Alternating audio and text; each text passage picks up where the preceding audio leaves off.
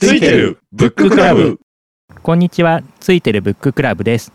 えー10月になりました、えー今年もあと3ヶ月で、えー早いものです。ということで、まあ、今月も早速課題図書を選んでいきたいと思います。えーいつもの通り、1人3冊紹介していって、最後に投票でね、1冊選ぶという流れになっています。はいはいじゃあ、えー、とまず石谷さんから3冊おあはいはい願いします。はいえー、なんかちょっとですねバタバタとしております。最近よく新幹線に乗るのでうんもともと新幹線は好きだったけどあんまり新幹線のこう歴史的なものをそういえば読んだことがなかったなというところでたまたま友人が紹介をしていたのがこの「新幹線全史、えー政治と地形で解き明かす」っていう、えーこの本を新幹線に乗りながら読むっていうのが、うんえー個人的に非常に楽しかったっていうのがまあまああるんですけど。で、えー、とまだねちょっと最初の方しか読んではいないんですが、えーそのなんだろう。あのーどうしても僕らってこうせ戦争が入るとなんかそこで何もかもがリセットされるみたいなことをちょっと思いがちなところがあるんですけど、えー新幹線構想新幹線っていう名前になったのはもちろん戦後ですけどもともとは弾丸ん？弾丸列車構想かな？だからもともとはだからその満鉄から来てるんですよね。うんうん。で実は戦前に実は相当いろいろ検討されてるんですよ。うんだからその、まあ、いろんなパターンもあるしいろんなルートもあるしあと一番大きいのは駅駅をどこに置くのかっていうようなことも含めてかなり実は相当なパターンで戦前から検討されていてでまあ戦争入っちゃったんで、えーなその何、えー計画自体もちろん止まるんだけど戦前に調べたことっていうのは残ってるわけですよね。だから新幹線って実はその作り始めてから5年で開業してるんですけどなんでそんな短期間で作れたのかっていうのをその戦前にちゃんとやってる。で、えーうんうん新幹線といえば出てくるこの政治駅問題であるとか、えーそういうのもちゃんともう戦前から全部問題としては出てる。うん。でそれは必ずしも本当の意味での政治駅でもない。それよりはうん。駅をどこに例えば発着駅をどこに置くのかだ例えばその、今だとね何の疑いもなく東京だと思うけど、えー戦前の状況だと必ずしも東京とは言い切れない状況があったりするんですよね。それは当時戦争中だったからみたいなあと軍隊があったからっていう。うんでそういうものがその前提条件が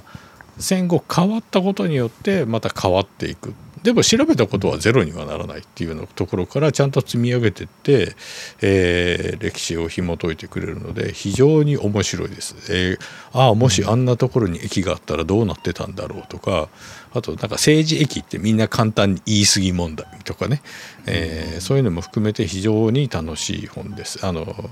新幹線に乗ったら Kindle で買って読むっていうのがオツなんじゃないかなと いうふうに思います。はい、でこれが1冊目です。はいはい、で2冊目が、まあ、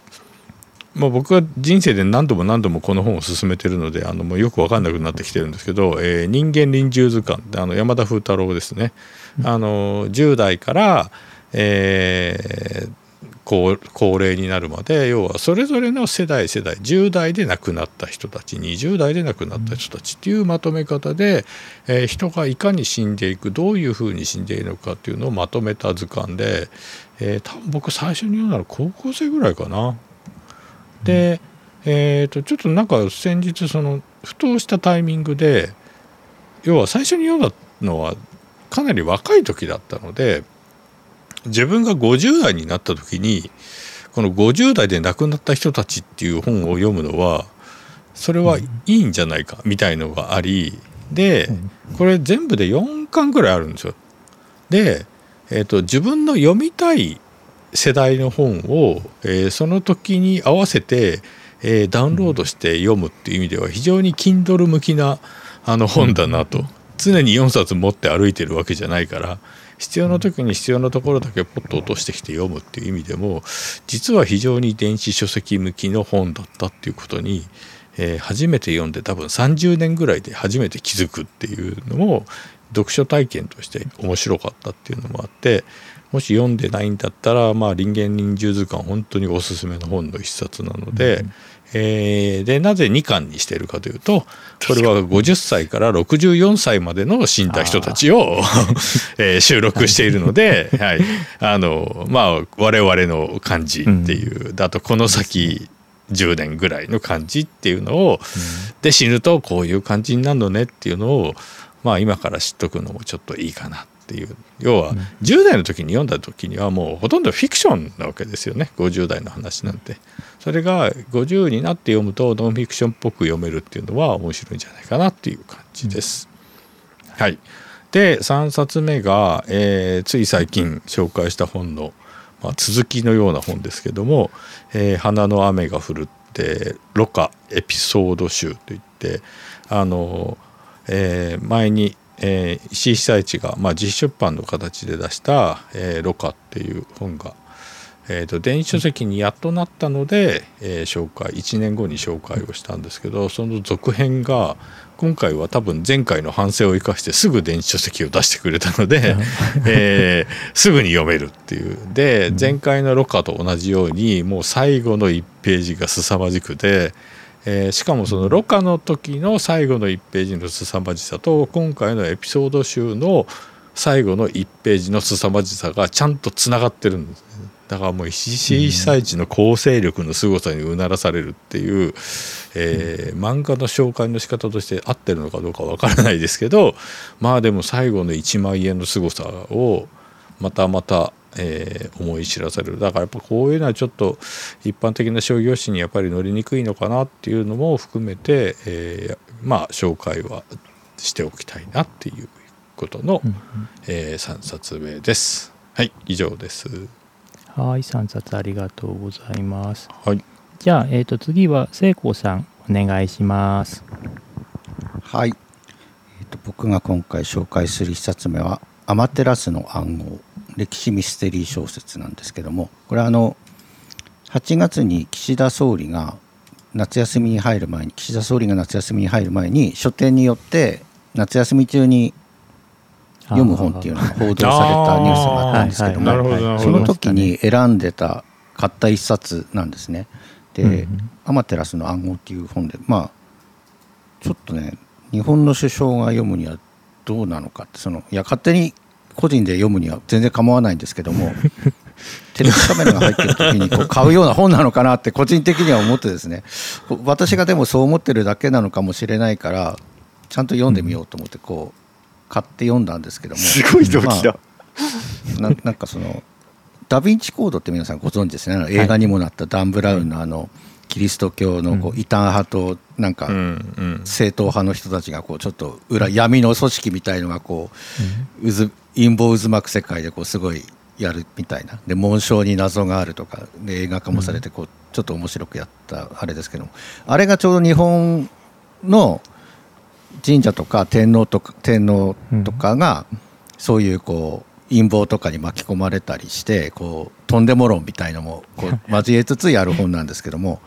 主人公はあの投資銀行の若者なんですよ日系人の方で。でニューヨークで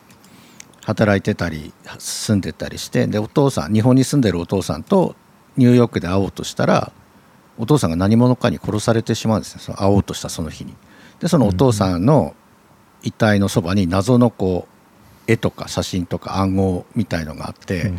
でこの父さんっていうのは日本の神社のこう有名な神社の宮司さんなんですけども、うん、その方が殺されてこう実はそのお父さんは最近トラブルに巻き込まれてたとかってあの日本大使館から連絡があってですね。でその謎を探るべく、えー、とアメリカのお友達とともにその若者は日本に行って謎を探るんですけどもその行く先々でですねこうでちょうどアメリカのお友達とかが一緒に行ってくれるんであのいろんなとこでガイドさんみたいな人とか本人がこう説明してくれるんですね。神社ってこういうものなんだよみたいな。でそういうのがすごく、まあ、ありがたい構成であいい仕立てになってんだなとか思ったんですけどもそのところどころであの日本の神社とユダヤの関係とかですね。イスラエルのモサドとなんか中国の秘密機関がそういう日本の宝物三種の神器みたいのを巡ってやり合ったりとかですね、うん、でその三種の神器が実は偽物かもしれないっていう証拠を中国の人が狙ってその日本の天皇には正当性がないんじゃないかみたいなので征服の国体を転覆させようっていう狙いとかででまあところどころにでもその豆知識みたいのがいっぱいあって、まあ、当然日本人には当然当たり前のこともいっぱいあるんですがあの伊勢神宮が何年かに1回ね建て替えるとか、そういうの、まあ、日本人だったら大抵の人常識で知ってると思うんですけどもそれもうまくこうアメリカのお友達がどうしてそんなことをするんだいとかって質問してくれるとうまく答えてくれたりとかですね。でこうやってくれるんですけどちょっとねでも知らないことももちろんたくさんあって嘘だろうって思ったら本当のこともあったりしてですねあの、一つその事例の一つとして野生童子っていうものがあってですね京都に住む野生集落っていうところに住む方々が代々天皇の棺を、えーと、お葬式の時に担ぐ、ある集落の方が担ぐっていうその集落があるとかって言ってそこに秘密、うん、そこの人々がちょっと秘密を握ってるみたいなことが書かれてあって、うん、そんなことないだろうと思ってちょっと調べたら実際そういう集落があってその集落の人は代々その天皇の棺を担いだりお風呂のお湯を沸かしたりとかいろいろやってたけども今は昭和天皇の時はできなかったみたいなんですけどもその代わりあのお見送りしたりとかいろいろね便宜を便宜を図るっていう言い方はあれですけどもちゃんとした待遇を受けてやってるとかっていうのがあったりとかですね。だからちょっと自分で調べないとその本当か嘘かっていうのが分かりにくいところが多々あるんで 調べながら読んでたらなかなか進まなくてですねいまだ最後にはたどり着けてないんですけどもかなりこう面白いし勉強になるしそのとんでもだから切り捨てるにはちょっと惜しい本だなと思って今回紹介しました、ただ人前で おすすめにするのはどうかなと思いますね。立場の人はちょっと。何かのメッセージなのかもしれないけどちょっとまあ一応読んどいた方がいいかもしれないです。で2冊目はですね日経業界地図2024年版っていうやつがあるんですけどこれあの東洋経済新報社でも同じの同じようなの出してるんですけども、うん、毎年この時期になるとあのビジネス書のコーナーにこう平積みになって並んでるから、皆さんこう表紙見ればなんとなく見たことあるかなと思うんですけどもいろんな業界のこうシェアとか売り上げとかがこう一あの図解で分かりやすく載ってるような本なんですね。でそれこの頃私毎年買ってるんですけどもで普段東洋経済の方買ってるんですけど今回日経を買ってみてですね。で Kindle 版の方東洋経済で買ってあの紙の本は日経で買ったんですけども東洋経済と日経の違いっていうのがあの、まあ、大半当然数字なんかは全部同じなんですけども日経版買ってみて分かったのがあのこう日経 BP 社とか日経新聞社で当然ビジネス書いっぱい出してるんですけども、それらに連動してて詳しくはこの本を読めば分かります 半導体については詳しくは半導体50の謎の本が分かりますが参考になりますよみたいなのが書いてあって、なかなか商売上手だなと思って。でまあでも自分にもまあ参考になるんでちょうどよかった、あこっちはこっちでありだなと思ったんでちょっと今回紹介されたんですけどで中身についてちょっと印象に残ったところ言うとね日本が本当に今あの新しい分野で弱いなと思ってですね。でこれから注目される分野とか今伸びてる分野みたいのでこう世界シェア見るとですね日本ってほとんどないんですよね、例えば VR ヘッドセットのシェアとかでほとんど、まあ、あのメーカーでいうとアメリカだし製造国でいうと中国だしとか、あとスマートスピーカーも当然同じような状況ですよね、あと電気自動車なんかも、まあ、今後どうなるか分かんないんですけど今のところもアメリカのテスラと中国のメーカーがこうほとんどシェアを握っているとあと今後エネルギーの問題も常に人類生きてる限りあると思うんですけど風力発電とか太陽光パネルについても日本ってほとんどシェアがない、海外のメーカーばっかり。で日本が今シェアをある程度握ってるってものが、まあ、当然あるんですけどこれもねちょっと今後伸びないだろうっていうものが結構今強いんですね。例えばデジカメがキヤノンシェア1位なんですけど、デジカメ伸びないですよね今後ね。あと自動車のシェアも日本強いんですけども自動車エンジンの自動車は今後多分伸びないでしょう、うん、で当然その自動車のエンジンの部品の会社もおそらくまあ、今後衰退していくんじゃないかと、うまくこう電気自動車の方の部品にシフトしていければいいんでしょうけど、それもね急には難しいんでしょうし、あと全然違うしね、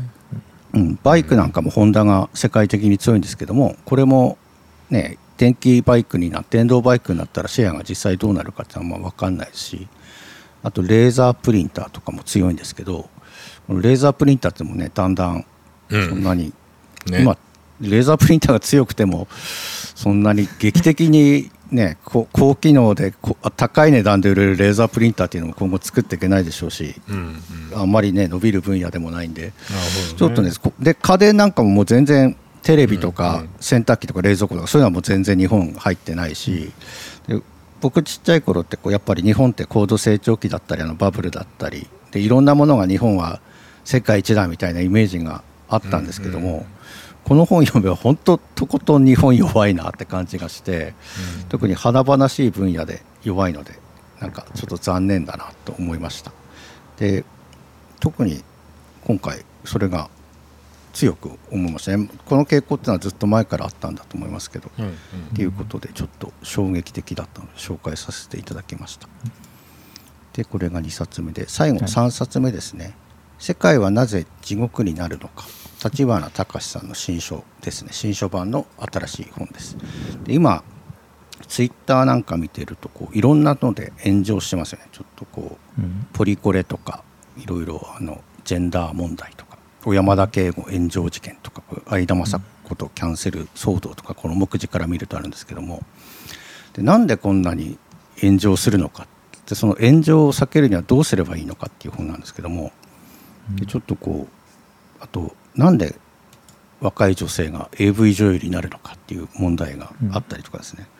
でちょっと私そのいろんなとこずっと読んでちょっとアメリカの事例とか自分だと直接わからないところも多々あったんですけどあの人種問題とかねあとキャンセルカルチャーのそういう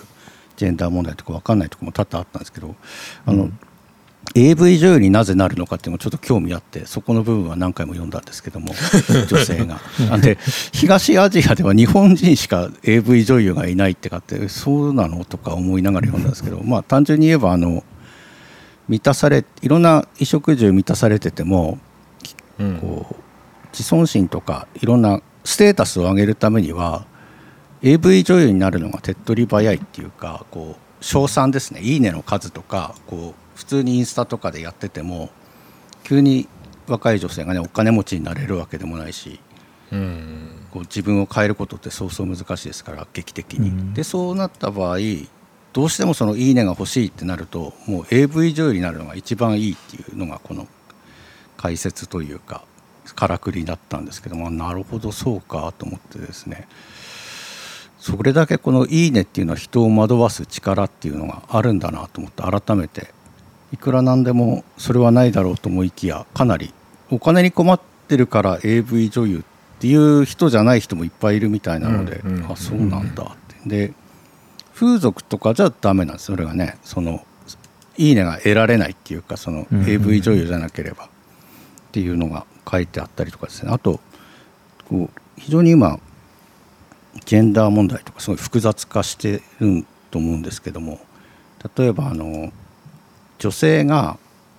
男性になった場合とか男性が女性になった場合で大きくその意味が違うっていうのがこの本に書かれてて、えー、とちょっと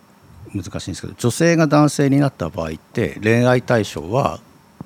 女性らしいんですよ、まあ、いわゆるレズビアンっていうことで、うん、その場合、うん、体も女性だし恋愛対象も女性だから、体もちっちゃいし恋愛対象も女性だからそんなに危険度はないんですけども、うん、男性が女性になった場合体は男性で大きくてごつくてペニスもあるのに恋愛対象が女性のままっていうケースが結構あるらしいんですね。そそうすると体は大きくて筋肉も強くて男性なのに性的対象が女性。一周回って結局何も変わらないみたいな状況っていうのがあるらしいんです 男性の場合はそれが本気でそうらしいんですよね。なんかその嘘ついてそういう女性とお付き合いしたいからそういうことを一回ひねったことしてるんじゃなくてなんかまあまあまあでもよよくありますよね、うん。うん、そういうことっていうのがあるらしいのでなかなかこう一筋縄ではいかないというかそういうののジェンダー問題も一枚岩ではいかないんだなとかですね。あったりあとあのあれですね。だから女性の人が意識が男になって、うん、えー、男として男が好きで一見男女のカップルに見えるみたいなやつですよね。そうですね。そのお父さんとお母さんが逆転子供ちょうどよく生まれてお父さんとお母さんが逆転するみたいなのとかですね。あとあのリベラルな人がこう差別は良くないとかって言ったりこう自由を求めたりするがゆえに自分自身でその発言の幅を狭めたりとかする事例とか、この例えば例えばそうですねあの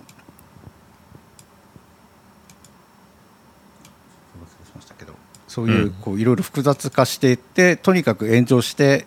いくっていうのが事例がいっぱい載ってるんですけどで最後の方にそれを避ける方法っていうのが書いてあったんですけども、うん、まあ単純に近寄らないのが一番そうね。そうそういう、ね、首を突っ込まないしこう発言をしないってその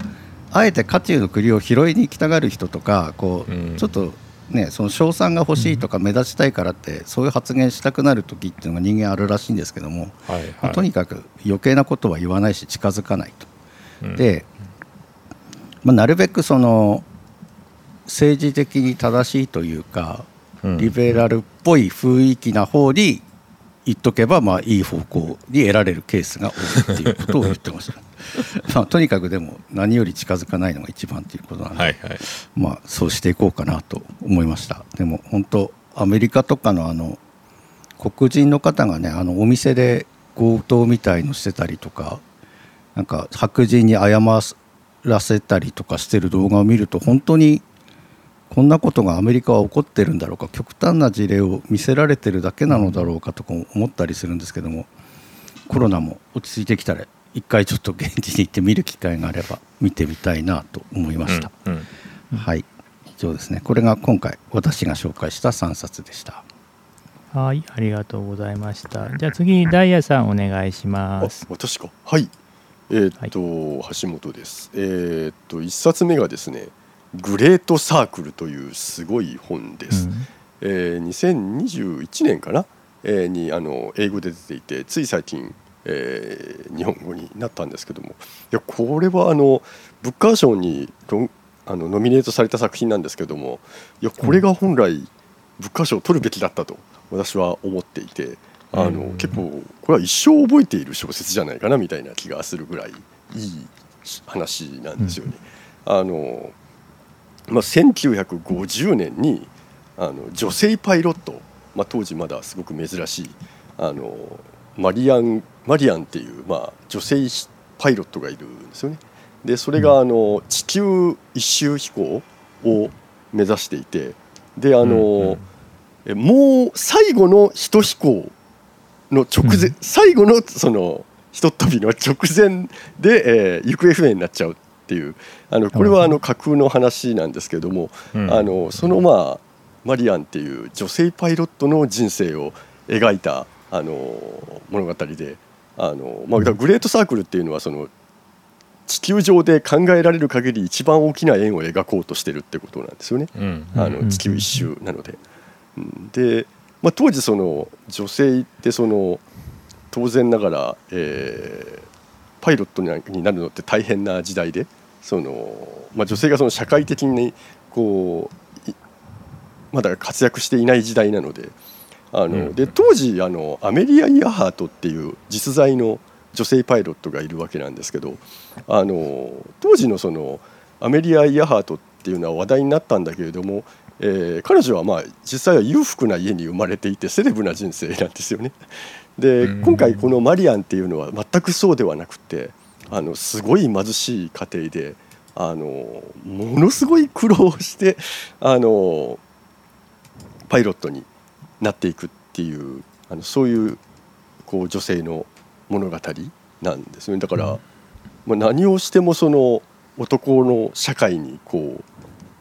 なんていうか地面に引き寄せられて空に飛ばせてもらえない。あのそういう時代に必死にこう空を飛ぼうとしたっていう、まあ、そういう話なんですけど、でそれから50年以上過ぎた2014年、えー、にもう一人の主人公がいてこっちはハリウッド女優のハドリーっていうあの女優でちょうどそのスキャンダルに陥っていて窮地に陥っているんですよね。でこの女優があのその半世紀以上前に行方不明になったあのマリアンを主人公にした映画の、えー、主演女優の仕事を引き受けているという。だからそのマリアンっていうのがどういう人物だったのかっていうのを調べようとしているんですね。でまあこの2人のその人生っていうのがものすごく意外な形でまあこれもある意味すごく大きな円グレートサークルを作っていくっていう話なんですけどね。あのまあなんだろう「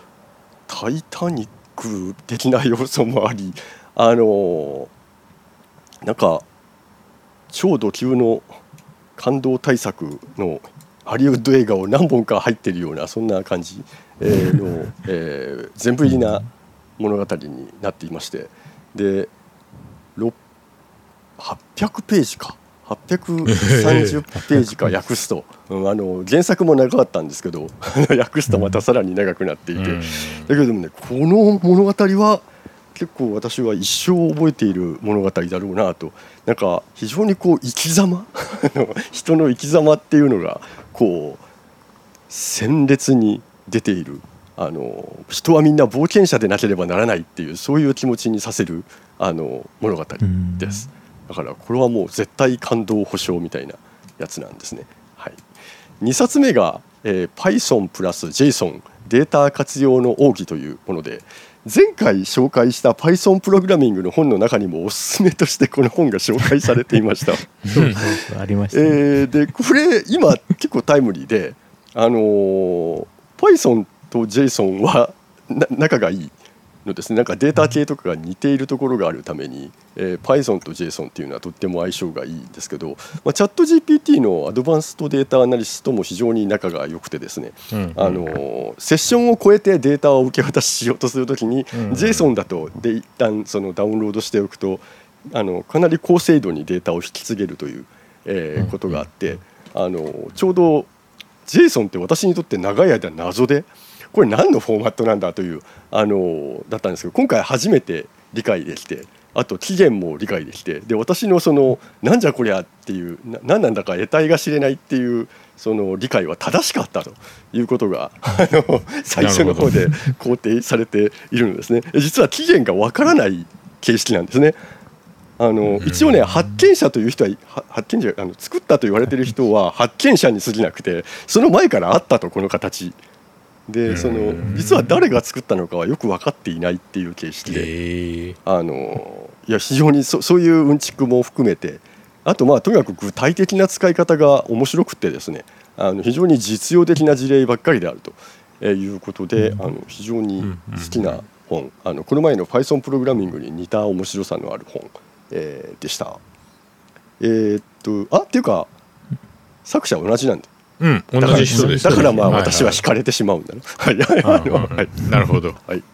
えー、っていうのが2冊目で、でね3冊目がこれがまあもうすごい。あの今回さっきのグレートサークルとこの万物3冊目は万物の黎明人類史を根本から覆すっていう本なんですけど、うん、デビッド・グレーバーとデビッド・ウェングローの 2, 2人。でデビッド・グレーバーの遺作にあたるのですがあの確か私はあのワイヤードの、えー、その年に出た一番いい本10冊のうちトップにありました、うん、2021年に。2021年に読んだ中でもう本当にトップの本です。えー、これはあのなんだろう。要は、えー、ヒューマンカインドとかですね。ここで取り上げた。とかあとハラリの「サピエンス全史」とか、あとハンス・ロズリングの「ファクトフルネス」とか、えーはい、それらと同じクラスの超ド級のあの、まあ、ノンフィクション大傑作本です。えー、で何なのかっていうとあの人類の歴史について書いている起源について書いている、えー、本なんですけどまあおおよそ我々が定説と思っているものが全部間違っているぞっていうようなぐらいの ちゃぶ台返しをするものでそれこそハラリとかもブレグマンなんかも あのあとジャレド・ダイヤモンドとか、うん、えー、ああいうこうみんなが知っている超大物、えー、のが嘘であると。いうことを あの非常に説得力ある意見で描いていくもので、あのまあ、人類はだからこう安定的に、えー、狩猟採集から始まって、まあ、都市を作ってあのだんだん国家になって、えー、今みたいな資本主義経済を作っていったっていう私たちが普通に考えていることが実は違うっていうあの歴史はそんな簡単なことにはなってないっていうあのもっと多様な歴史、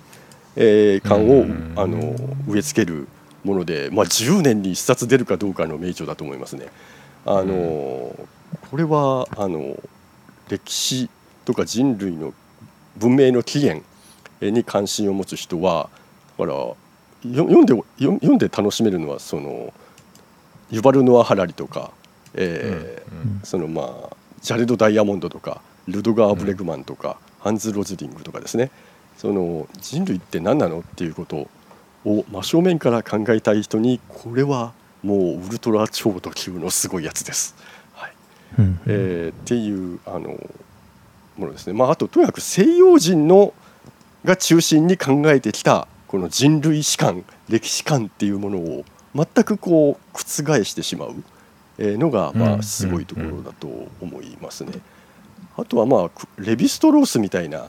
人類学の視点というのがすごくあの持ち込まれているのもポイントですね。だから、まあ、人類学と歴史学考古学、うん、そういう分野の大名著ということになります。はいまあ、これもちょっとね熱いんですよ確か。なので読むとすると覚悟して読んでくださいとか、そういう本です。気軽に読む本ではありません。はいはい、はい、えー、以上3冊ですね。はい。ありがとうございました。じゃあえー、っと私からもじゃあ3冊紹介していきます。で1冊目はですね、えー、っとブレイディ・ミカコさんの「僕はイエローでホワイトでちょっとブルー」っていう、まあ、メジャーな本ですね。これあの中学生のうちの息子の夏休みの課題図書の、まあ、候補の一冊で、あのちょっと僕も読んでみようって読んでみました。でこれあの想定とかデザインとか見るね課題図書になってるとかそういうような状況から見るとなんかこう子供向けの本かなって思っててまあ昔からあのそう思っててあんまり手に取ることなかったんですけどまあこれは結構ねあの面白いというか、まあ、いつものそのブレイディミカコ節で、まあ、普通に大人が読むに耐えうる面白いエッセイでした。うん、子供向けではないです。で、まあ、ブレイディ・ミカコさん、まあ、ご存知の方あの多いと思いますけど、もともとなんか低所得者向けの保育所の保育士をあのイギリスであのやっていたそうでだからそういう視点での指摘ねその子どものそういう、まあ、劣悪な環境だったりとかそういう指摘と話題のすくい上げもあのしっかりしてて良いしその英国のまあなんか教育現場的なものの地に足のついた情報とかのが分かると、まあ、どの国もきれい事じゃないねっていうのがあの分かったりとかするような感じになってます。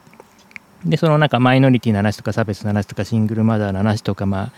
貧富の格差だとかねそういういろんな話題があの詰まっていて、まあ、なんかそのその息子のあのマイノリティの友達がいるんだけど、まあ、2人いるんだけどその2人はそれぞれマイノリティなんだけどお互いなんかこう差別的に非難し合ってなかなか仲良くならないから仲良くされせるために苦労したとかなんか水泳大会でプールの両側でなんかその学校が違うんだけど向こうはなんか金持ち学校でこっちはすごい貧乏学校でなんかすごいあのプールの両側で格差社会。がなんかこう見えてくるとかなんかそういうようなあの普段のね学校生活プラスそこにあの親が関わった時の視点ってことであのいろいろ社会を見据えて書いてるみたいなそんな感じになっています。でまあもちろんそのねあの中学生が読むような課題図書になってるくらいなのであのフレディ・ミカコさんのエッセイの中ではまあ誰にでも勧められるキャッチーさがあの、うんうん、あります。だからなんだろうそのなんだ水商売的な話とかそういうのはあんまり出てこないみたいな感じになってる。うん、でまあそんな感じのまあまあ子供も読めるけど我々が読んでも全然あの面白いエッセイ、うんうん、であのこれなんとなく敬遠してした人にこそあのぜひ読んでもらいたいなと思います。お墨付き面白エッセイ。そんな感じです。で2冊目がですね、えーと、その後の隣の億万長者全米調査から分かった日本人にもできるミリオネアへの道という本なんですけどですね、うんうん、これはですねえっ、ー、とですね今から約20年くらい前にですねあの僕あのなぜこの人たちは金持ちになったのかっていう本があってそれを読んでねすごく感銘を受けたんですね。これはその億万長者の実態をレポートした本であの、まあ、基本的に億万長者っていうのはあの地味に生活していてなんか買い物にクーポンを利用するんだけどそれはそのなんだろうお金を節約するというよりも買い,、ね、買い物プランをこう立てて手際よくきっちりとこう物事を処理する様子を子供に見せて教育自らがこう模範となって教育するのだみたいななんかそんな会員が帰って思ってるみたいななんかそんな話だったりとか結構その印象的な話が多くてなかなかあの名著だなと思ったんですけれどもそのこのなぜこの人たちは金持ちになったのかって本が何年かした後に解題されて、え、ー、と、これなんだろう、文庫化の時なのかな分かんないけどそ、の時のタイトルが隣の億万長者っていう本なんですね。で、今回のその、えっ、ー、と、その後の隣の億万長者っていうのは、だからその、なぜこの人たちは金持ちになったのか、解題して隣の億万長者って本の、まあ、続編みたいな感じなんですけど、まあ、続編というか、これは全くの新バージョンな本だと言えるかなというところでこの著者の、えーと、トマス・ジェイ・スタンリーさんって方はもう2015年に亡くなられてるんですね。で今あの協調で入ってるその娘のサラさんがあの引き継いであのまとめて、えー、とこのその後の隣の億万長者って形であのやっと外に出せるって形にしたっていうのがあの経緯だそうです。でその、まあ、元祖本とその今回のそのその後の本で、まあ、20年間の間の変化とかね金持ちその後どうなったとかそういうのもあるんだけれども、まあ、内容はまあやっぱりあの普遍的で、まあ、前作のまあバージョンアップ版として捉えて全然 OK でその前作を読む必要は全然なくてこれを読めばその億万長者と呼ばれる人たちの生活実態とかどういう考え方を持っているのかとかあのそういうのがあの一通り分かると。らまあこれを読めば今現在お金持ちの理解ができて、まあ、お金我々としてはその読んだ我々としては億万長者になれなくとも、まあ、破滅の道は歩まずに済むかなという感じです。だから20年経っても普遍的なそういう面白さっていうかあの得るところがあるということであの取り上げさせていただきました。で、えー、と3冊目がですね、えー、とこれはですね、えー、と地球の歩き方なんですけど地球の歩き方東京23区。えー、と2024から2025と、まあ、あの普通の地球の歩き方なんですけれども東京の23区。で東京の23区ってあのあまりそうですね観光っていうイメージはないです。あのかんない。海外から来る方とかはそういうのがあるかもしれないんですけど、うんうん、まあ、僕とかそうですね。あの、まあ、近隣に住んでる人とかだと、まあ、観光な感じではないから実はあまりその観光的なポイントが分からなかったりするんですよね。でなんかまあ渋谷に行こうとか新宿に行こうとか言うんだけど意外とでもこんなところに面白い神社がとかこんなところに面白そうな美術館がとかあったりするっていうところが分からないかったりするのでちょっとこういうのを読んできっちりとあの洗いざらい見てみようかなと思いました。でえ、ー、とまあこれ結構ね分厚いんですよ。あの分厚くて重くて。でまあぼーっとあのまあ、Google マップとかねあの眺めるのは好きなんですけどそうするとまあなんか地形とか表層的なランドマークのメジャーなものしか入ってこない。でかつてじゃあ目的地が分かってたらなんかそこをネットで深掘りとかできるんだけどじゃあその中間的なぼーっと表層を眺めるのと深掘りするのの中間的なもの情報っていうとやっぱりこういうあの地域の情報がえー、っとほどほどな広さでまとまったガイドブックっていうのがあの一番適してるかな。でこれをまあパラパラ見ることによってあの、まあ、東京の中身みたいなのもあのもう一回理解できるかなと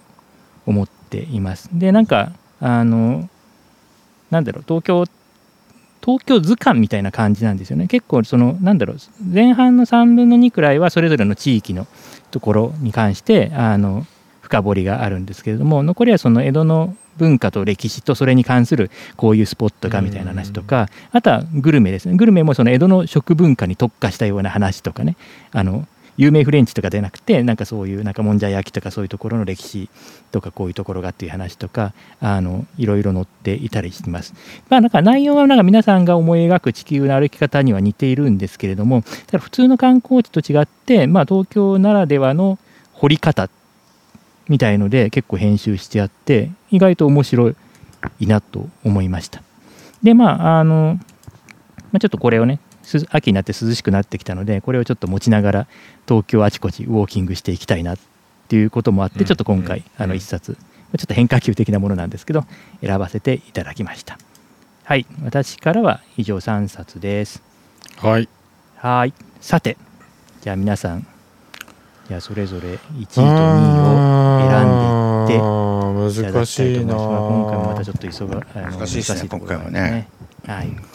2冊ですよね。2冊です。1位と2位改めまして2冊です。はい。そうですよね、はい、じゃあじゃあ順番にいっていきましょう。じゃあ石谷さんからお願いします。はい。えー、1冊目は「僕はイエローでホワイトでちょっとブルー」えー、単純に読んだことがない あの著者の方はもちろん知ってるんですけどちゃんと読んだことがないのででそのね割と偏見がないというかそのプレーンに読める内容だっていうお話だったので一度読んでいいかなというとこの1位です。で2位がもう死ぬほど悩んでんですがまあでもしょうがないかな、えー、万物の黎明人類史を根本から覆す。まあこっちこれ系は好きな本なのでやむを得ないですね。はい、という感じです。はい、はい、ありがとうございます。じゃあえっ、ー、と聖光さんお願いします。はい。1位はですねいやまあ悩んだんですね今回本当にいや、うん、今回2冊じゃなく4冊選んでくださいって 悩みそうですけど。かなりジャンルがねいろいろ違いすぎるっていうかね本当バラエティーに富んでるんで。1位がねでもやっぱ個人的に好きなものを選ぼうっていうことで新幹線全史政治と地形で解き明かすっていう本がやっぱり僕新幹線っていうか鉄道好きなんでちょっとで最近ですねあの東北新幹線東海道新幹線あたりまではこう、まあ、普通に好きだったんですけど北陸新幹線とか九州あたりになってくるとだんだん追えなくなってきてるんですよ、情報が。なのでちょっとその辺も網羅してるんだろうということでちょっと知識をアップデートしたいなということで読んでみたいと思いました。で2位もですね悩んだんですよね。そのクジラ飛行机さんもいいですけどね。万物の黎明もね。本当。でもでもねあの僕あと地球の歩き方も悩んだんですけどでも好きというか読みたいっていうのでその後の隣の億万長者私もこの前作「隣の億万長者」やったあの質素倹約に勝るものはないっていうかあの韓国人のクリーニング屋が一番金持ちになれるっていうのを見てえそんなわけはないだろうみたいに思った思い出があるんで夫婦でやってる韓国人のクリーニング屋さんアメリカの事例ですけどね。それが一番実は持ってるみたいな話を今でも覚えてるんでちょっとこれも知識をアップデートしたいと思いましたんでちょっとこれにします。2位はこれです。あ隣の九万長者です。その後の。はい。ありがとうございます。じゃあ、えーと、ダイヤさんお願いします。1位はですね地球の歩き方東京23区ですね。なんかこれ最近コロナの時代にあんまり東京をうろうろしなかったために、うん、最近東京が知らないことが増えてきていて、うん、この前も渋谷の駅からあの出られないっていうかあれ前と違う。なんか渋谷私住んでた時期もあったのに、うん、なんか渋谷駅周辺が変わってしまって 渋谷はしょうがないです。驚きを感じているわけですよ。はい、であの、まあ、あと高輪ゲートウェイとかもまだ降りたことないしあの、うんうん、すごいいろんなビルがいろんな街にできていて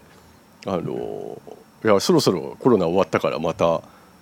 知りたいな、東京という、えー、ことなんですね。はい、なのでこれが1位です。で2位は迷ったんですけど日経業界地図2024年度版まあ買ったことがない本なんですよね。であの日本の企業の話だけなのかとずっと思っていたら意外にそうでもないと世界のことも書いてあるとあと、えー、アマゾン見たらなんか生成 AI の特集もあるらしいと。いうことであのなんかこうこうこういう本、まあ、その東洋経済のやつもそうだけど一度も読んだことがないのであのとりあえず社会人としては一度は読んでおくべきかとこれを機会に。